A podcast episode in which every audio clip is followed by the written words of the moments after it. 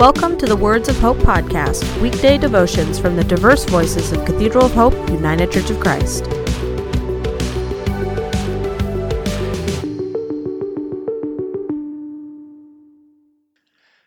The devotion for today, April 1st, was written by Dan Peeler, Minister for Children and Families at Cathedral of Hope, and is narrated by Ty Good.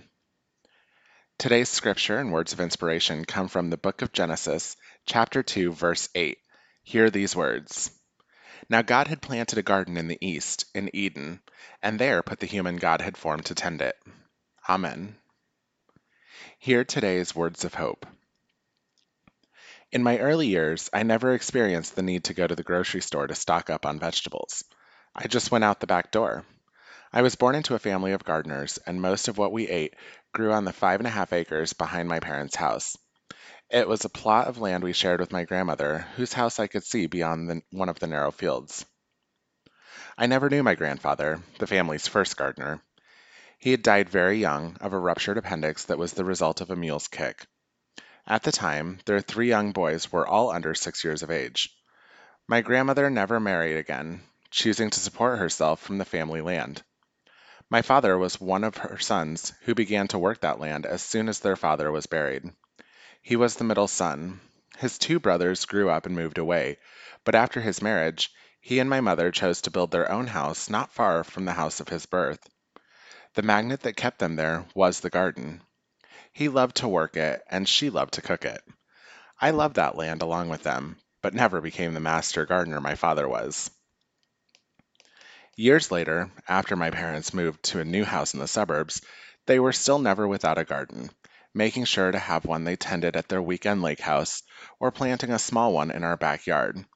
I still live in that house and have the pleasure of being greeted every day by the huge trees and crepe myrtle bushes that are my parents' legacy. It is now my turn to tend the garden. In the spring, as I see that the hedges are neatly trimmed and the crepe myrtles are free of low growing limbs, I think about the number of gardens that all of us tend ones we never planted. The most obvious example in my present life is our church. Established 50 years ago by people who would certainly have been my extended family. People I never met, just as I never met my grandfather.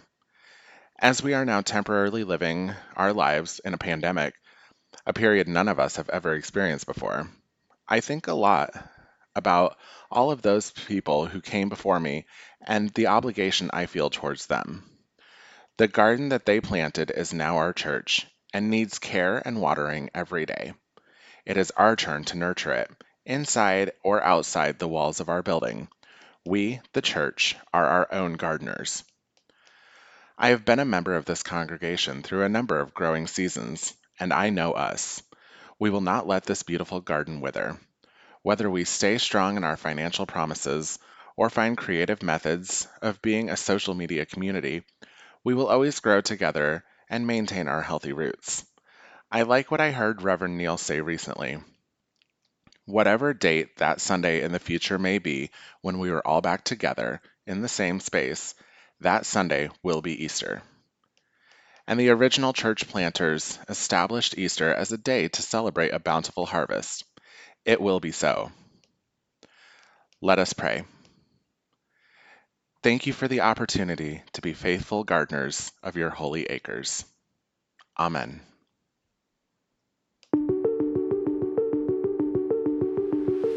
The Words of Hope podcast and the Cathedral of Hope daily devotions are a ministry of Cathedral of Hope United Church of Christ. To support this ministry, please subscribe to and share this podcast, follow us on social media, and donate through our website at cathedralofhope.com/give.